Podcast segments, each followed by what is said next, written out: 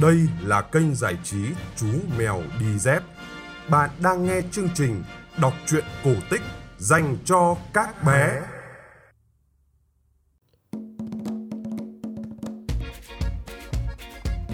Xin chào các thính giả nhỏ yêu quý của chú mèo đi dép. Chú mèo đã quay lại sau hơn một tuần lặn lội rừng sâu núi thẳm. Trong tuần vừa qua, chú đã phải lên rừng xuống biển, treo đèo lội suối để đi tìm những câu chuyện mới. Và ngày hôm nay, chú sẽ mang đến cho các bạn một câu chuyện siêu siêu siêu siêu dài. Xin trân trọng giới thiệu chương trình số 365. Câu chuyện có tựa đề Cóc Đại Tướng Quân Chuyện này chú nghe được từ một cụ già râu tóc bạc phơ sống trên đỉnh một con đèo mù sương giữa rừng núi phía bắc. Để ủng hộ chú mèo đi khắp nơi tìm những câu chuyện mới, các phụ huynh có thể donate vào tài khoản của ngân hàng Tiên Phong Banh 000 1600 gì nữa nhỉ? Đúng rồi, 8001 chủ tài khoản Nguyễn Phong Anh. Trong thời gian chú mèo đi vắng, fanpage của chú cũng nhận được rất nhiều tác phẩm hội họa do các họa sĩ nhí của chúng ta gửi về. Chú xin phép đọc tên các bạn vào cuối chương trình nhé. Còn bây giờ, chương trình số 365, câu chuyện Cóc Đại Tướng Quân xin được phép bắt đầu.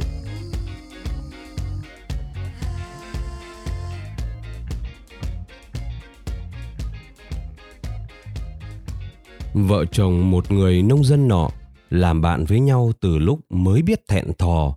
Khi ra ở riêng, hai người chịu khó cần cù làm lụng, vậy mà vẫn không bao giờ có đủ áo mặc cơm ăn. Gặp phải những lúc ốm đau hay những ngày mưa dầm gió rét không đi làm được, hai vợ chồng lại phải nhìn nhau bấm bụng nằm không. Tuy sống trong cảnh thiếu thốn, hai người vẫn rất mực thương yêu nhau. Người trong làng ai cũng khen – Vợ chồng nhà ấy tuy nghèo khó nhưng hòa thuận, sau này chắc phải được khá giả. Nhưng đã phải chịu cảnh nghèo túng, hai vợ chồng còn phải chịu thêm cảnh hưu quạnh nữa. Sống với nhau đến tuổi 70 mà hai ông bà vẫn chưa có một mụn con nào để sau này giữ bát hương chân nến. Một hôm, người vợ thủ thỉ nói với chồng, nghe người ta đồn ở trên đỉnh ngọn núi kia có nhà đạo sĩ xem bói và cho thuốc rất giỏi. Hay là ông thử đem theo bát gạo thẻ hương lên xin với đạo sĩ cho một quẻ bói và một gói thuốc cầu tự xem sao. Người chồng vốn không ưa bói toán, nhưng lần này thấy vợ tha thiết nằn nì mãi nên cũng đành phải ra đi. Ông lội 10 suối, vượt 10 đèo, treo 10 tảng đá cao, đi lọt tới hang đạo sĩ giữa lúc đạo sĩ vừa đi vân du về. Ông lễ phép chào rồi dâng lễ vật để xin một quẻ bói và một gói thuốc cầu tự. Đạo sĩ nhận lễ rồi gieo quẻ quẻ bói ra như sau quẻ này quẻ có con trai. Ông về bắt đủ trăm hai mươi cầu. Bắt xong ông đợi ít lâu. Sau này con cái làm cao hơn người. Đọc xong quẻ bói cho ông khách nghe, đạo sĩ trao thêm một gói thảo dược và ân cần dặn. Bà nhà đã quá cao tuổi, việc sinh nở sau này tất khó khăn. Nếu bà đẻ được đứa con như thế nào thì cũng phải chịu khó mà chăm nom lấy nó. Con của ông bà là cầm tinh con cóc đấy. Gói thuốc kia là mạnh lắm. Nó làm cho khí của người thêm vượng. Do đó mà làm cho người có thể sinh đẻ được. Về nhà ông bà hãy cố làm đúng như lời đã dặn nhé Ông bà nghe theo đạo sĩ nói, vừa mừng vừa lo, nhận gói thuốc của đạo sĩ mà ông vẫn cứ chần chừ. Biết ông khách có điều gì phân vân suy nghĩ, đạo sĩ hỏi thêm. Một lúc lâu, ông mới nói. Hai vợ chồng chúng tôi đều đã 70, sức yếu thận suy, còn bắc sao được 120 chiếc cầu. Đạo sĩ gieo cho tôi quẻ bói khác có được không? Đạo sĩ tươi cười đáp cầu qua sông cũng là cái cầu cầu qua khe suối cũng là cái cầu cầu qua con mương cũng là cái cầu trên đường từ nhà ông đến kinh thành có đúng 120 chỗ cần bắt cầu. Ông về bàn kỹ với bà nhà thì có thể làm được đấy. ông cụ tạm yên lòng trở về. Về tới nhà, ông không nói hết lời dặn của đạo sĩ cho vợ nghe. Ông chỉ bàn cách bắt cầu. Ông ngần ngại nói với vợ. Tuổi già sức bắc sao được 120 cái cầu. Tôi e là chưa bắt xong cầu thì chúng ta đã là người thiên cổ. Vợ ông nghe nói, bèn đứng lên. Này, ông chớ ngại, trời đã bảo như vậy, chắc trời chả phụ lòng kẻ thành tâm đâu. Ông hãy cùng tôi đi thăm đường từ nhà lên kinh thành xem có đủ 120 cái chỗ cần phải bắt cầu thực hay không. Sức khỏe của ta chưa đến nỗi nào, tay ta còn chặt được cái cây, vai ta còn vác được gỗ, lo gì mà lo. Ông cụ thấy vợ sốt sắng, càng thương vợ, ông đành theo vợ đi thăm đường. Ông chậm rãi nói. Ừ, có chút sức già nào thì cứ dốc ra, biết đâu ông trời lại đoái thương chúng ta. Trên đường vào kinh thành, hai ông bà đếm thấy đúng có 120 con sông, con suối, con mương cần phải bắt cầu. Hai người trở về bàn cách bắt tay ngay vào công việc. Từ đó, sáng sáng mới tờ mờ sáng, hai vợ chồng ông bà vác búa vác dìu lên núi, vừa đốn cây làm cầu, vừa hái luôn hai gánh củi khô đem ra chợ bán, lấy tiền mua gạo buổi chiều. Chiều hai ông bà lại cùng nhau khiêng cột, vác cây về bắc cầu, đến tối mịt mới về nhà. Ngày hai buổi, hai người quần quật không lúc nào ngơi tay. Cuối buổi chiều thứ nhất, hai ông bà nhìn nhau lắc đầu vì người nào cũng đau khắp mình mấy. Nhưng đến tối về, uống nước thuốc của đạo sĩ cho, hai vợ chồng lại thấy khoan khoái ngay. Rồi từ đấy, uống đều thuốc, hai ông bà càng ngày như thấy càng khỏe ra và làm việc càng như thấy dẻo dai hơn. Có ngày vác tới 20 chuyến cây mà cả hai người vẫn còn sung sức. Làm được ba tháng, hai ông bà mới nghỉ một ngày. Đêm hôm ấy, bà vợ nằm mê thấy có một luồng hào quang chiếu rọi vào phòng, chùm lên người bà. Bà giật mình tỉnh dậy, kể chuyện lạ cho chồng nghe. Cả hai ông bà cùng không hiểu đó là điều gì, nhưng từ đấy bà thấy trong người khang khác. Sáng hôm sau, hai người lại tiếp tục công việc bắt cầu. Hai ba tháng sau, bụng bà to dần, đúng là bà đã có mang. Ông bà vô cùng mừng rỡ, tin chắc là ông trời đã thấu tấm lòng thành. Họ lại càng phấn khởi, bắt thêm nhanh cho chóng, xong những cây cầu cần định làm. Rồi sáu tháng, rồi một năm trôi qua, hai ông bà già ấy đã chung sức bắt xong tất cả 120 cái cầu lớn nhỏ trên con đường từ làng mình vào tới kinh đô. Có những chiếc cầu chỉ là bốn cây gỗ bắc ngang con mương nước vừa rộng bằng ba bốn bước chân. Có cái chỉ là sáu cây tre bắc qua con suối dài bằng ba sải tay. Có cái dài tới gần hai chục sải như chiếc cuối cùng bắc qua con sông cái ở trước cửa kinh thành nhà vua. Nhìn lại 120 cái cầu vừa bắc xong, hai ông bà vô cùng sung sướng. Tối về, hai vợ chồng mổ gà ăn mừng. Đêm đến, bấm đốt ngón tay, bà vợ nói với chồng. Này, tính từ ngày tôi có mang đến nay đã là 9 tháng. Ngày nằm bếp của tôi đã sắp đến rồi. Ông hãy mau mau đi về quê ngoại báo tin và xin một ít gạo nếp, vài con gà đẻ để có cái ăn khi tôi sinh nở. Đường về quê ngoại xa lắm. Mọi khi hai người cùng đi cũng phải mất 5 ngày. Nhưng lần này ông đi một mình và đi vội nên chỉ mất có 4 ngày thôi.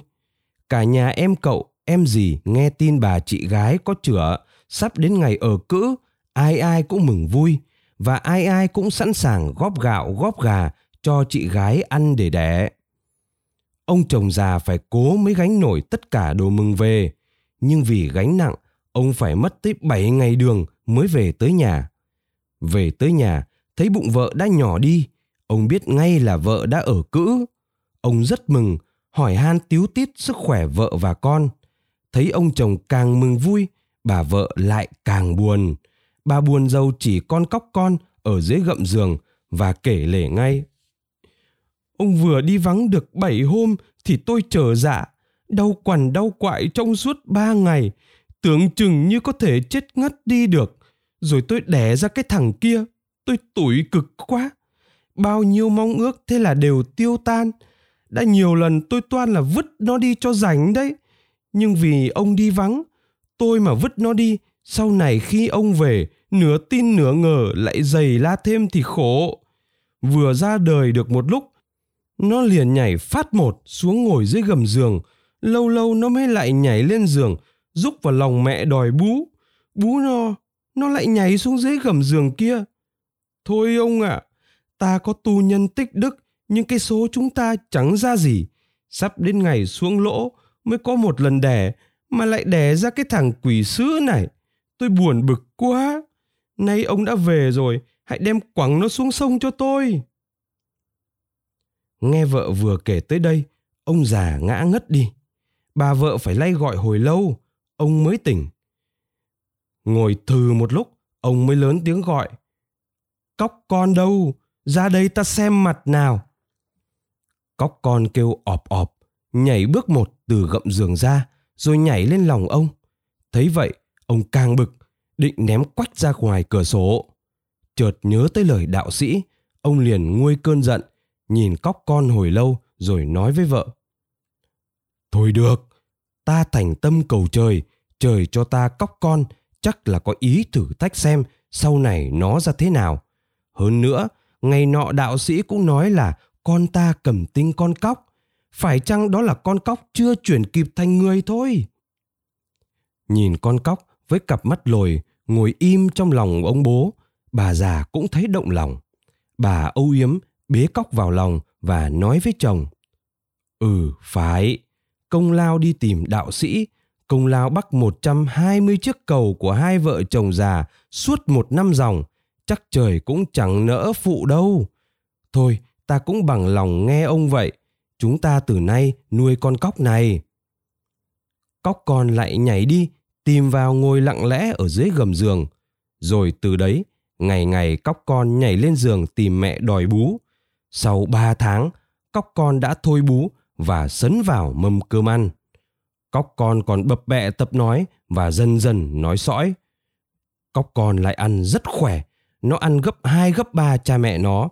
Hai ông bà phải nai lưng ra làm lụng quần quật hàng ngày để kiếm gạo nuôi ba miệng ăn. Nhưng không khí gia đình từ đó vui tươi hẳn. Ông bà già cảm thấy như mình đã trẻ lại đến năm chục tuổi. Thời gian trôi qua nhanh chóng, cóc con đã được 12 tháng. Tuy vậy, nó chỉ lớn hơn lúc mới đẻ có một tí. Cả người nó vừa mới to bằng một nắm tay. Một hôm, cả nhà ông già đang ăn cơm trưa. Bỗng có tiếng chiêng tiếng trống ầm vang ở đầu làng. Cóc con lắng tai nghe. Nghe tiếng sứ giả của nhà vua đang giao tìm người tài đi đánh giặc cứu nước. Cóc con bèn nói với cha mẹ. Đây là lúc con sắp thành người rồi đấy. Cha mẹ hãy mời sứ giả đến để con hỏi chuyện đi nào. Hai ông bà rất ngạc nhiên khi nghe con nói là sắp thành người, nhưng họ không dám mời sứ giả vì họ tưởng con mình nói đùa, thất lễ với người của nhà vua. Thấy cha mẹ lưỡng lự, cóc con lại dục lần thứ hai, lần thứ ba. Ông bà đành phải chiều ý con. Sứ giả đi đầu đoàn quân, có đủ binh hùng tướng mạnh, tiến vào sân nhà. Cóc con nhảy bước một ra mời sứ giả vào nhà hỏi chuyện. Sứ giả nói, đã ba tháng nay, có giặc ngoài vào xâm lăng nước ta. Đi đến đâu chúng cướp phá rất dữ tợn. Nhân dân vô cùng điêu đứng và đói khổ. Nhà vua đã cử nhiều quan giỏi, quân hùng ra chống đánh với giặc. Nhưng các tướng tá quan quân trước đây chỉ có ra đi chứ không có về. Nay triều đình đã hết tướng tài binh dũng, mà quân giặc thì đã kéo đến vây kín bốn mặt kinh thành. Nhà vua đã ra lệnh cho khắp xóm thôn ở đâu có người tài tình nguyện ra đánh thắng giặc thì sẽ ban thưởng rất hậu. Chẳng hay cóc con có kế gì giúp được triều đình. Cóc con nói, Được, nếu triều đình đã hết tướng tài thì ta sẽ nhận làm việc đó. Sứ giả hãy cấp tốc về triều, tâu vua giúp ta. Ta quyết là sẽ trong một buổi phá tan lũ giặc nước tanh hôi kia. Nghe cóc con nói vậy, hai ông bà già hốt hoảng đứng lên kêu xin với sứ giả. Ui rồi cháu nó đến nay vừa tròn được 12 tháng, là thân cóc ngu si chưa biết chuyện vua quan bao giờ. Nếu cháu nói điều gì sai trái, xin sứ giả đừng chấp. Rồi ông bà quay lại mắng át cóc con. Con ơi, chớ có ăn nói quảng xiên, sứ giả là người của nhà vua, đi tìm người tài ra cứu nước. Con chớ có đùa giỡn với người triều đình, kẻo cha mẹ bị vạ lây đấy con ạ. À. Con là thân cóc, mang thân còn chưa nổi, nói gì đến việc dẹp giặc cứu nước. Con hãy mau mau lui vào nhà để cha mẹ tạ tội với sứ giả. Cóc con liền thưa với cha mẹ. Từ nay con sẽ thành người, cha mẹ chớ lo ngại. Con nói như thế nào thì nhất định sẽ làm được như thế. Cha mẹ hãy cứ yên tâm. Lâu là một ngày, chóng là một buổi. Con sẽ trở lại nhà với cha mẹ. Lũ giặc ruồi bọ hôi tanh ấy, con coi chúng nó ra cái quái gì? Thế rồi, cóc con quay lại nói tiếp với sứ giả. Tuy tôi chỉ là thân cóc, nhưng tôi cũng có chút tài mọn, có thể giúp ích được cho nước nhà. Sứ giả hãy tin ở lời tôi, mau mau về tâu vua giúp tôi. Nếu tôi không đuổi được lũ giặc yêu quái ấy, thì xin chịu tội chết. Sứ giả cũng ngạc nhiên, chưa muốn tin. Tuy vậy, sứ giả cũng tạm phải nghe lời. Ông mời cóc con đi theo ngay về chiều. Cóc con lướt nhìn một lượt tất cả đoàn ngựa, rồi nói với sứ giả. Xin sứ giả cứ đi trước, tôi xin nhảy bước một theo sau. Trong đoàn ngựa này không có con nào mang nổi tôi đâu. Nghe cóc con nói, sứ giả cười thầm trong bụng. Cái nắm tay ấy mà cưỡi lên con ngựa nào chả được. Ông liền sai quân sĩ chọn một con ngựa to béo khỏe mạnh đến cho cóc con cưỡi. Cóc con nhìn con ngựa rồi lắc đầu, nhưng cũng nhảy lên lưng. Con ngựa lập tức loạn choạng và ngã khuỵu. Sứ giả hết sức kinh ngạc, tự nghĩ, ai chà, cóc con chỉ bằng nắm tay, nặng đến thế nào mà một con ngựa to khỏe như thế cũng không chở nổi nhỉ? Ông lại sai chọn một con ngựa khác, béo khỏe và to hơn cho cóc con cưỡi nhưng không một con nào chịu được sức nặng của cóc con. Cuối cùng, cóc con đành phải nhảy bước một đi bộ vào chiều. Sứ giả đành phải đi bộ cùng cóc con. Sứ giả dẫn cóc con vào chiều và giới thiệu với vua. Nhà vua thấy sứ giả dẫn một con cóc về thì tỏ ý không hài lòng, nhưng cũng phải miễn cưỡng tiếp chuyện. Thấy nhà vua nói chuyện không đậm đà, cóc con đi ra sân rồng nói với sứ giả. Uhm, chắc là quân giặc còn ở xa và không đến nỗi nguy hiểm lắm. Tôi thấy nhà vua nói chuyện đánh giặc có ý lạnh nhạt làm sao ấy. Nếu quả thật như vậy thì triều đình chưa vội dùng đến tôi. Sứ giả hãy cho người đưa tôi trở về quê hương. Chờ khi nào trăm phần nguy cấp sẽ xin đến giúp triều đình trừ giặc cho dân cũng chưa muộn. Nghe cóc con nói, sứ giả biết ngay nhà vua đã làm cóc vật ý. Sứ giả liền lại dẫn cóc con vào kể cho nhà vua biết đầu đuôi mọi chuyện. Bấy giờ, nhà vua bèn xin cóc bỏ qua cho thái độ khinh suất trước đây. Rồi nhà vua nói cho cóc hay. Thế giặc hiện giờ đang rất mạnh. Chúng đã đưa thư cho ta, hẹn trong ba ngày nếu ta không chịu đầu hàng thì chúng sẽ phá thành, đốt sạch cung điện. Nay được Khanh có lòng phù vua giúp nước, thật là điều may mắn cho xã tắc. Vua lại hỏi thêm, quân lính của địch đông tới hàng vạn, chẳng hay khanh ra trận định dùng độ bao nhiêu binh mã để ứng chiến với chúng. Cóc con tâu rằng, tôi là thân cóc, ra trận chỉ cần một mình, một ngựa. Xin bệ hạ hãy sai đúc ngay cho tôi một con ngựa vạn cân, lấy bảy nghìn cân sắt, ba nghìn cân gang làm cốt, lấy bảy cân tóc đàn bà, ba cân tóc đàn ông để làm bờm, làm đuôi, nhà vua cũng sai thêu thêm cho tôi một lá cờ hiệu dài rộng ba sải, không hơn không kém. Có ngựa có cờ lúc nào thì tôi phá tan giặc lúc ấy. Lần ấy nhà vua không dám khinh thường cóc con nữa, nhưng cũng không khỏi cười thầm trong bụng. Vua tự nghĩ, hạng này cần gì phải có con ngựa một vạn cân, nhiều lắm thì một con ngựa khoảng năm sáu ngàn cân cũng đã là quá lắm rồi. Nghĩ vậy, rồi vua sai cận thần cho đúc ngựa và thêu cờ. Trưa hôm sau, hơn 200 lực sĩ hò la khiêng về cho cóc con một con ngựa 8.000 cân. Cóc con nhìn con ngựa lắc đầu. Chàng nói luôn với nhà vua. con ngựa này còn thiếu ít ra là hai nghìn cân sắt, không mang nổi tôi ra trận đâu.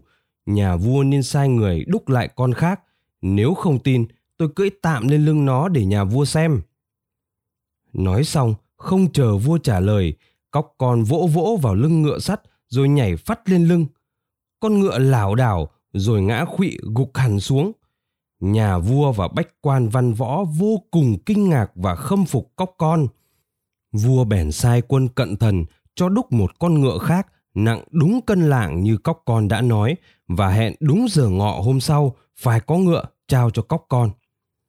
Trưa hôm sau, một con ngựa sắt nặng một vạn cân có lẻ được gần 500 quân sĩ lặc lè khiêng lại đặt giữa sân rồng. Nhà vua mừng rỡ mời cóc con đến. Trước mặt đông đủ bách quan văn võ, nhà vua phong cho cóc con chức tể tướng cùng với danh hiệu lệnh trừ. Từ đấy, cóc con được người ta gọi là tể tướng lệnh trừ. Trên lá cờ rộng dài ba sải có thêu chữ tể tướng lệnh trừ. Lệnh trừ nhận cờ hiệu, nhận ngựa sắt. Chàng dắt ngựa dạo quanh trước sân rồng một vòng. Thấy chàng sai khiến được ngựa sắt, mọi người càng lấy làm lạ. Ai ai cũng bàn tán, đây chắc là tướng của nhà trời Giáng sinh. Lệnh trừ dắt con ngựa đến trước mặt vua. Chàng vỗ vỗ vào lưng ngựa. Con ngựa ngẩng đầu, vẫy đuôi, hí vang trời. Lệnh trừ hài lòng lắm. Chàng quay lại nói với nhà vua. Tôi lĩnh mệnh ra đi giết giặc, chỉ đi một mình, một ngựa và một cờ. Tôi quyết sẽ thắng giặc trở về nên không nhắn nhủ gì cả. Chỉ nội nhật hôm nay tôi sẽ tiêu diệt hết bọn giặc nước. Nhưng trước khi ra trận, trước mặt bách quan văn võ, tôi xin thỉnh cầu bệ hạ một điều. Bệ hạ hãy hứa với tôi, nếu tôi thắng giặc trở về, triều đình sẽ thưởng công tôi như thế nào đây? Nhà vua tươi cười không cần suy nghĩ lâu, trả lời lệnh trừ ngay. Diệt giặc cứu nước cứu dân là việc trọng đại. Nếu tể tướng lệnh trừ đánh thắng giặc trở về, đem lại yên ổn cho nhân dân, thái bình cho nhà nước, bảo toàn được ngôi báu cho ta, thì ta sẽ trả công xứng đáng. Y lời hẹn mà trước đây đã loan báo trong khắp thần dân, ta sẽ trả ơn cho tể tướng một trong ba điều sau đây. Thứ nhất, hoặc là chia cho tể tướng nửa nước để cùng cai trị. Thứ hai, hoặc là ban cho tể tướng một trong số những kho châu báu lớn nhất của ta. Nhà vua nhìn cóc, ngập ngừng một giây rồi mới tiếp lời. Thứ ba, hoặc gả cho tể tướng một nàng công chúa xinh đẹp trong số ba cô con gái yêu của ta. Trước mặt đông đủ triều thần, ta không dám nói sai nhưng chẳng hay tể tướng sẽ nhận thưởng khoản nào. Lệnh trừ ung dung đáp. Người tướng quân cầm quân ra trận mà lại hỏi trước cái khoản thưởng công là điều vạn bất đắc dĩ. Trong ba khoản, tôi chỉ xin nhận khoản thứ ba, tức là xin một nàng công chúa. Nếu bệ hạ bằng lòng, xin cứ phán cho một lời. Nghĩ đến việc phải gà con mình cho một con cóc, nhà vua lại thấy băn khoăn nhưng vì thế giặc đang mạnh không thể làm thế nào khác vua đành phải hứa hẹn với lệnh trừ trước mặt tất cả các quan trong triều. Được lời, lệnh trừ liền cúi chào nhà vua và các quan, rồi bước ra sân, vỗ vào con ngựa mấy cái, đoạn nhảy phát lên lưng. Ngựa sắt ngẩng cao đầu, vẫy đuôi, hí vang một hồi, rồi nhanh như cắt, thẳng đường phi đến trước doanh trại của quân giặc. Lệnh trừ ghim cương, cho ngựa đứng lại. Chàng lớn tiếng gọi đích danh tên viên tướng giặc. Tướng giặc nằm trên giường, thò đầu ra, thấy một con cóc to vừa bằng cái chén đang bám tranh vênh ở trên lưng một con ngựa sắt. Lão tỏ ý khinh thường, không thèm trả lời. Hắn sai quân ra hỏi chuyện. Ngồi trên lưng ngựa, lệnh trừ quát vang. Lũ giặc hôi tanh hung bạo kia, chúng mày muốn sống trở về với vợ con thì hãy mau mau rút chạy đầu hàng. Nếu có ý chống lại thì tất cả sẽ hóa ra cho bụi ngay trong chốc lát. Tướng giặc nghe nói bừng bừng nổi giận, hắn liền trồm dậy thách lệnh trừ bày trận để giao chiến. Lệnh trừ nói, quân của ta sẽ đến đây ngay tức khắc, chúng bay hãy dàn trận cho nhanh. Ta đường đường là một tướng giỏi của nhà trời, không bao giờ thèm đánh lén. Khi nào bay xong trận, lập tức báo cho ta biết. Vừa rồi thấy thân hình con cóc nhỏ bé, tên tướng giặc rất coi thường, nhưng nghe giọng nói oang oang của cóc, hắn đã bắt đầu trột dạ. Nay lại thấy cóc ăn nói oai phong ra vẻ con nhà tướng đã từng quen trận mạc, hắn càng thêm phân vân. Hắn liền ra lệnh cho quân sĩ bài binh bố trận. Khi bày trận đã xong, tên tướng giặc tay cầm thanh kiếm tuốt trần, cưỡi ngựa chạy ra lớn tiếng quát to lệnh trừ. Hỡi cái thằng cóc con kia, nước ngươi đã hết người rồi sao mà phải đưa cóc ra đùa giỡn với ta? Quân ta đường đường là đoàn binh thiện chiến của một nước lớn, chỉ giao chiến cùng đại tướng nước ngươi, chứ không thèm giết cóc cho bẩn gươm. Nhà ngươi hãy mau mau về gọi nhà vua ra đây, nộp đầu. Lệnh trừ không thèm nói thêm một câu, tay phất ngọn cờ lệnh, hai chân thúc vào sườn ngựa sắt. Con ngựa sắt ngẩng đầu, lông bờm dựng ngược, vẫy đuôi hí vang một hồi, rồi phi như bay, lao thẳng sang trước doanh trại giặc. Con ngựa sắt vừa phi nhanh, vừa phun lửa ra đằng mồm, phụt khói ra đằng mũi. Màn khói tỏa khắp trận của giặc, làm cho quân giặc phải tối tăm mặt mũi. Màn lửa lan tiếp theo sau màn khói, thiêu ra cho tất cả quân binh, lừa ngựa, cờ quạt, võng lọng, giáo mát, kiếm cung, doanh cơ của giặc. Chỉ một loáng, toàn bộ quân giặc không còn chút dấu tích. Lệnh trừ đã toàn thắng, chàng ghim cương ngựa nhìn lại lần cuối cùng bãi cho tàn, rồi quay ngựa phi nhanh về chiều. Lá cờ của lệnh trừ bay phần phật trước sân rồng. Được báo tin thắng trận, nhà vua rất vui mừng. Sau khi báo tin thắng giặc, lệnh trừ xin nhà vua thưởng công như đã hứa. Biết không thể nào từ chối được, nhà vua cũng nói với cóc con phải hỏi ý kiến của các nàng công chúa có bằng lòng thì mới được. Bèn gọi cả ba công chúa lên hỏi xem ai bằng lòng lấy lệnh trừ. Công chúa cả và công chúa hai, trông thấy cóc con đang ngồi ở trên một cái bàn cao, kê bên cạnh ngai vàng, liền bĩu môi, nhổ nước bọt đánh toẹt một cái, ngoảnh mặt đi. Nghe vua cha hỏi, công chúa cả nhăn mặt nói, vương phụ hỏi chi những điều quái gở? Nếu như trời không cho con có chồng ấy, thì con xin ở vậy suốt đời chứ không bao giờ lại có thể lấy cái con cóc hôi hám ấy nhà vua mỉm cười, quay sang công chúa thứ hai. Công chúa hai lại nói tiếp, vua cha đường đường là một vị chúa tể của cả một nước. Các con cũng là công chúa của cung đình, cớ sao lại không được lấy người mà phải lấy loài vật? Không khi nào con lại lấy một con cóc đâu. Nhà vua lại gật đầu, hất hàm hỏi đến công chúa ba. Công chúa ba trả lời, con là người ít am hiểu việc đời, nhưng con thiết nghĩ vua cha đứng đầu cả một quốc gia chắc hẳn cũng rất muốn coi chữ tín làm đầu. Có thế thì dân mới yên, nước mới thịnh. Vua cha đã hứa gả một trong ba chị em chúng con cho tể tướng, để nhờ tể tướng dấn thân vào chỗ nguy hiểm, dẹp giặc cứu nước. Nay hai chị của con đã từ chối, không ai chịu lấy tể tướng cả. Như vậy người cuối cùng phải nhận lấy bổn phận đó, hẳn chỉ còn là con thôi. Vua cha hà tất còn phải hỏi. Nghe công chúa ba nói xong, nhà vua bỗng đổi hẳn thái độ mặt mày câu có, liền đứng phát dậy, nói rằng, thôi, từ nay ta coi như không có đứa con này. Một con người mặt hoa da phấn, lúc nào người cũng thơm tho như cây trầm, lẽ nào lại cam chịu đem thân, nằm kề bên một con cóc hôi tanh bẩn thỉu? Thôi, hãy cút đi cho rảnh mắt ta. Nói rồi, nhà vua rút kiếm, toàn chém công chúa ba. Bách quan văn võ vội vã đứng dậy can ngăn thì cùng lúc ấy, nhanh như cắt, lệnh trừ đã nhảy lại, há nhẹ mồm, phun một làn khói mỏng, làm thanh bảo kiếm của nhà vua chảy tan ra nước. Chàng nói, công chúa ba nói rất đúng, thần đã dấn thân vào chỗ chết để giết giặc bảo vệ ngôi báu cho bệ hạ. Vậy mà nay bệ hạ lại nỡ phụ lòng. Xin bệ hạ hãy tỉnh ngộ lại đi. Bá quan văn võ cũng vội vàng sụp lại. Xin nhà vua hãy mau mau nhận lời lệnh trừ nhà vua thấy sự việc rắc rối quá đành phải gật đầu phê chuẩn lại sai nội phủ sửa soạn tiệc làm lễ xuất giá cho công chúa ba. Tuy vậy vua vẫn chưa hoàn toàn thực bụng với lệnh trừ. Vua quay lại nói với chàng bây giờ công chúa ba đã bằng lòng lấy tể tướng. Tể tướng hãy mau mau trở về sửa soạn lễ nghênh hôn. Đúng giờ ngọ ngày mai ta sẽ cho đưa dâu. Đúng giờ ấy, tể tướng hãy đứng đón ở đầu cầu dưới chân kinh thành. Khi nào đoàn kiệu xuất giá 120 chiếc qua cầu, tể tướng hãy đón cho đúng kiệu của công chúa mà ngồi vào rồi cùng về. Nếu tể tướng không chỉ được đúng kiệu của công chúa mà lại đón nhầm kiệu của một nàng cung phi nào đó thì cũng sẽ ngồi vào kiệu đó và lấy nàng cung phi ấy làm vợ. Nếu đón đúng công chúa thì tể tướng là phò mã.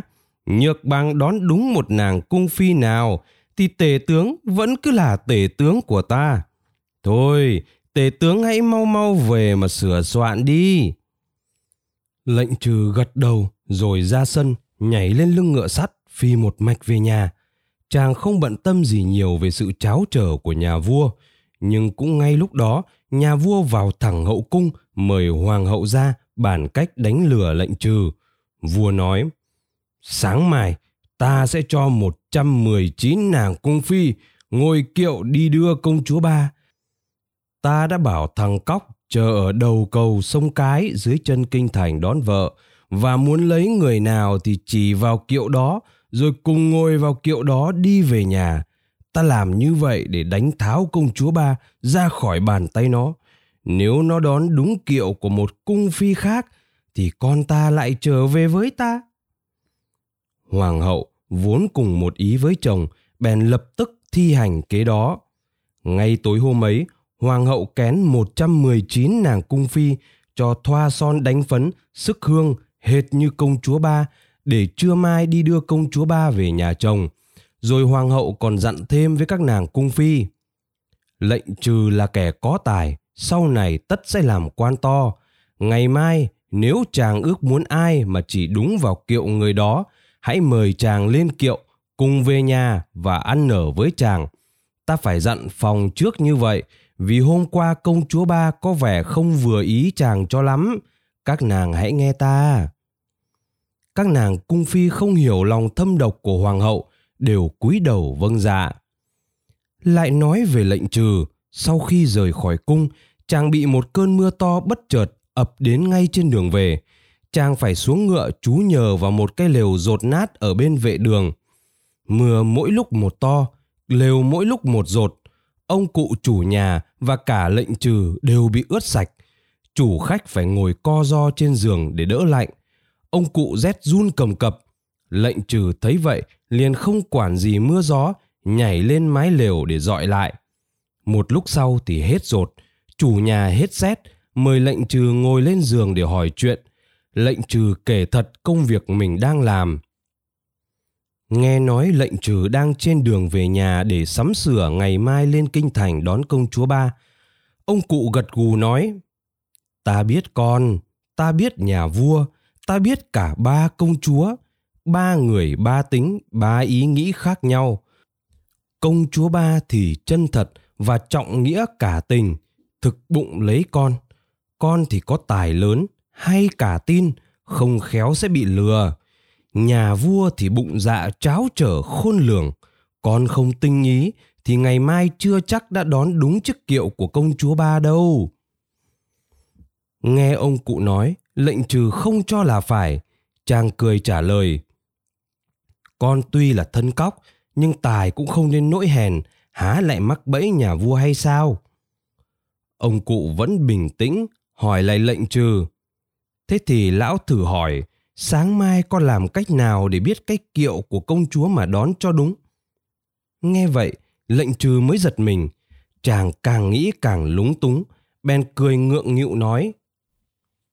Cụ nói rất phải, gặp phải cách ấy thì con cũng chưa biết tính sao đây. Chẳng hay cụ tiên đoán như thế nào, xin cụ dạy bảo cho con. Ông cụ vuốt râu cười khà khà rồi nói, Đấy, có phải là dễ đâu. Ta biết con chẳng phải là người tầm thường. Con cứ chịu khó ít lâu, rồi sau này sẽ có ngày vinh hiển. Hừm, ta rất cảm ơn con đã dọi giúp ta mái nhà rột nát từ 300 năm nay mà bao nhiêu kẻ qua người lại, gặp mưa trú mưa, gặp nắng tránh nắng, vẫn chẳng có người nào để ý giúp ta dọi lại. Từ nay sẽ được nằm ngồi yên ổn không lo gì ngày nắng ngày mưa nữa. Vì vậy, để đáp lại công ơn, ta sẵn lòng bảo giúp con điều đó. Ngày mai lúc đi đón công chúa, con hãy đi xem suốt một lượt tất cả 120 chiếc kiệu. Xem kiệu nào có nhiều ong đàn bay lượn ở xung quanh thì đó là kiệu của công chúa. Con cứ lên kiệu đó để cùng về. Nói xong, ông cụ biến mất. Bấy giờ lệnh trừ mới biết đó là một vị tiên ông hiện lên để giúp mình. Chàng thầm cảm tạ rồi lên ngựa ra về. Về đến nhà, chàng báo tin mừng cho cha mẹ. Hai ông bà già nghe tin vừa vui vừa buồn. Buồn vì nghĩ đến phận con mình là thân cóc. Cóc thì sao lại xứng đôi vừa lứa với công chúa mặt ngọc da ngà được. Hơn nữa, nhà mình lại là lều cỏ siêu vẹo, tìm đâu ra được trốn ở nơi ăn cho vừa lòng người trong cung cấm. Đoán rõ nỗi lòng của cha mẹ, lệnh trừ tìm lời an ủi, chàng nhờ người bạn trai hàng xóm kê hộ thêm một cái giường và quây một góc nhà thành một căn buồng nho nhỏ để làm nơi ăn ngủ cho vợ chồng mình. Sáng hôm sau, chàng lên ngựa ra đi. Ngựa chàng phóng như bay, đưa chàng đến đầu cầu sông Cái dưới chân kinh thành. Vừa lúc ấy, đoàn kiệu 120 chiếc cũng sắp sửa đi qua cầu. Theo lời dặn của ông Tiên hôm qua, lệnh trừ đi suốt một lượt qua khắp cả 120 chiếc kiệu hoa. Trên chiếc kiệu nào cũng có ong đàn bay lượn, duy chỉ có cái kiệu thứ 32 là có nhiều ong đàn bay lượn hơn cả. Chàng đi thẳng đến bên chiếc kiệu đó, ung dung leo lên và nói Chiếc kiệu này chính là kiệu của công chúa ba, vợ thân yêu của ta. Nếu ta nói đúng thì xin công chúa mở màn cho ta được rõ mặt. Tấm màn thêu từ từ kéo lên, công chúa ba ngồi trong kiệu nhìn ra, cúi chào lệnh trừ. Lệnh trừ gật đầu đáp lễ rồi lên kiệu. Cái màn hoa lại từ từ khép kín. Lệnh trừ nói với vị quan lang. Ta rất cảm ơn nhà vua đã cử ông và các nàng cung phi đi theo công chúa làm lễ rước dâu thêm vui vẻ. Nhưng ta đã tới đây để đón công chúa, vậy ta xin chuyển lại nhà vua 119 chiếc kiệu hoa cùng với 119 nàng cung phi. Phiền quan lang hãy dẫn đoàn kiệu trở lại nội cung giúp ta. Vị quan lang ra lệnh cho 119 chiếc kiệu trở về nội điện. Công chúa từ biệt các nàng cung phi rồi lên kiệu về nhà chồng. Về tới nhà, công chúa tươi cười thăm hỏi mọi người. Nàng rất cung kính với cha mẹ và lễ độ với hàng xóm. Nàng không chú ý lắm tới căn nhà tranh siêu vẹo, chiếc giường rát tre dành cho vợ chồng nàng. Tuy vậy, có một chút băn khoăn khi nàng nghĩ đến buổi tối tân hôn sắp đến, không hiểu người chồng cóc sẽ xử sự với mình như thế nào. Rồi khi bắt đầu lên đèn, nàng đã lặng lẽ vào buồng riêng. Suốt đêm hôm đó, nàng không sao nhắm được mắt. Nàng chỉ định ngả lưng nằm nghỉ một lúc cho đỡ mệt. Nhưng vì hôm trước ở trong cung đã qua một đêm không ngủ, nàng mệt quá ngủ thiếp đi lúc nào không biết. Gà gáy lần thứ nhất, nàng bừng thức giấc. Nàng bỗng hoảng sợ khi nhìn ra chiếc bàn kê ở góc phòng, thấy một chàng thanh niên da trắng như trứng gà bóc, to lớn vạm vỡ, đang ngồi trầm ngâm ở ghế. Nàng liền vùng đứng dậy, đi đến trước mặt người lạ và nói Anh là ai mà đang đêm lại dám vào đây? Tôi là gái có chồng, anh không được phép vào buồng riêng của một người con gái có chồng. Anh phải đi ra ngay, không thì tôi kêu lên bây giờ. Vừa nói, nàng vừa mở cửa buồng, cố ý đuổi người thanh niên lạ mặt đi ra. Chàng trai cảm động, rơm rớm nước mắt, tủm tỉm cười, âu yếm nhìn nàng. Chàng ung dung đứng lên, chỉ tay sang vách và thân mật nói công chúa ơi nàng hãy bình tâm nghe ta nói ta chính là lệnh trừ chồng của nàng đây nàng hãy nhìn kia, chiếc áo cóc của ta hãy còn treo ở đó. Nàng hãy tin ở lời nói thành thực của ta. Công chúa ba ngơ ngác, không hiểu ra sao. Chàng ta lại nói tiếp, thiết tha hơn. Ta vốn là người trời thác sinh xuống đây, nhưng chưa đến lúc được mang theo hình người, mà còn phải tạm đội lốt cóc. Hễ ta bỏ áo cóc ra thì thành người, nhưng khi mặc áo cóc vào lại hóa thành cóc. Cho đến lúc nào có người lấy cắp cái áo kia đi thì ta mới trở lại thành người hẳn và cũng chẳng bao lâu nữa, cái áo cóc kia sẽ có người đến lấy đi. Công chúa ba nhìn lại một lần nữa cái áo cóc ở trên vách rồi mới tin là thực. Nàng sung sướng khôn xiết, cầm tay lệnh trừ không nói nên lời. Hai vợ chồng trò chuyện thâu đêm. Hôm sau, theo tục lệ, hai vợ chồng lệnh trừ lại đưa nhau về nhà bố mẹ vợ công chúa muốn chồng đừng mặc chiếc áo cóc nữa, nhưng lệnh trừ không nghe. Chàng nói, ta đâu có thể tự ý vứt bỏ áo cóc được. Nàng hãy vui lòng chờ thêm ít lâu nữa, chỉ ít lâu nữa thôi. Thế rồi chàng lại khoác tấm áo cóc lên người, trở lại hình dáng của con cóc, ra sân nhảy lên lưng ngựa sắt, theo kiệu công chúa về cung. Về tới nội phủ, công chúa ba cùng chồng vào chào vua cha và hoàng hậu. Nàng đi lại rất tự nhiên nói năng vui vẻ. Hai công chúa chị thấy vậy, bèn tò mò hỏi em. Này, công chúa ba em hỡi, chẳng hay câu chuyện chồng con có gì đáng nói cho hai chị nghe không nhỉ? Hai chị trông em thấy khác nhiều lắm đấy. Công chúa ba không chút giấu giếm, nàng thuật lại cho hai chị nghe những chuyện lo lắng, rồi sửng sốt trong đêm tân hôn. Hai công chúa chị nửa tin nửa ngờ và càng tò mò muốn biết rõ sự thực hoàng hậu nghe tin cũng muốn chính mắt được trông thấy chàng rể là người. Hoàng hậu tâu với nhà vua vua suy nghĩ một lúc rồi nói, các loài yêu quái ấy thường hay biến hóa vào ban đêm. Được, tối nay ta sẽ cho mở dạ hội ở vườn ngự và ngầm bảo con gái ta rủ chồng đi chơi. Lúc ấy, chắc chàng rể cóc kia phải biến thành người để đi dự với vợ hoàng hậu gật đầu khen nhà vua là người cao kiến. Tối hôm sau, vua sai bày tiệc mừng rể và con gái. Các hàng văn võ bách quan, các nàng cung phi, các nàng công chúa đều được mời đến dự tiệc. Tiệc xong, vua lại cho bày dạ hội tại vườn ngự. Buổi dạ hội rất đông vui. Công chúa ba đứng ở trên lầu cao nhìn xuống thấy các cung phi, các bà vợ của các quan các tướng đều có mặt liền năn nỉ đòi chồng bỏ áo cóc để cùng đi. Lệnh trừ rất nề vợ, nhưng chàng không muốn bỏ áo cóc. Công chúa hỏi duyên cớ vì sao? Chàng nói, nếu mà ta bỏ cái áo cóc lại đây, thì cái người nào mà lấy cắp áo cóc sẽ hóa thành cóc luôn.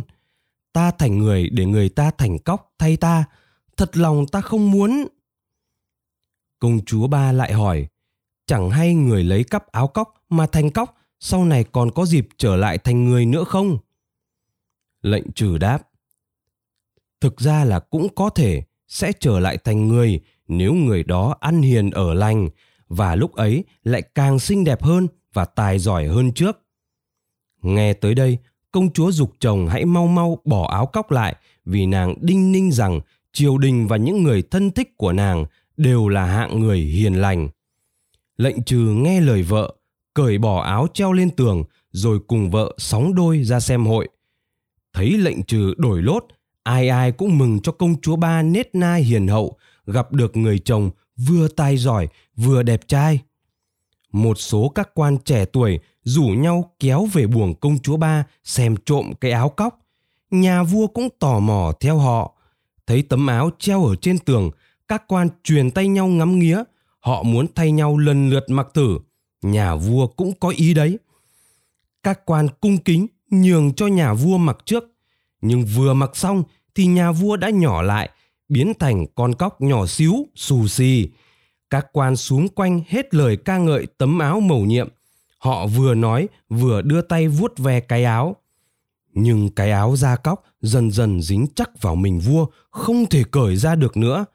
Vua hoảng hốt, kêu ọp ọp, nhảy nhót khắp nơi tin nhà vua bỗng dưng hóa thành cóc, truyền đi rất nhanh, mọi người xôn xao hẳn lên.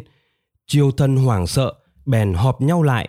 Ngay đêm hôm đó, tôn lệnh trừ lên làm vua, tôn công chúa ba lên làm hoàng hậu. Lệnh trừ lên ngôi giữa muôn tiếng reo mừng của bách quan. Buổi dạ hội mừng vua mới kéo dài đến sáng.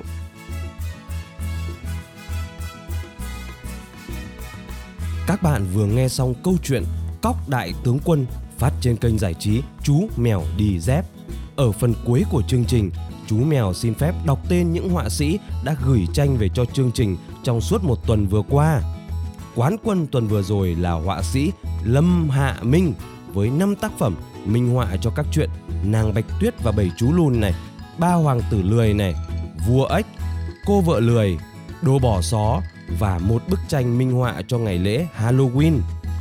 Hai chị em Cún và Cun gửi tặng chương trình hai tác phẩm minh họa cho chuyện Thiên đường của mèo và Vụ án châu chấu phá tổ chim ri. Tiếp theo là họa sĩ Nguyễn Hà Linh với tác phẩm minh họa truyện Thuốc độc ngọt ngào. Họa sĩ Thảo Anh Jun Lai với tác phẩm minh họa truyện Chúa tể xanh lè.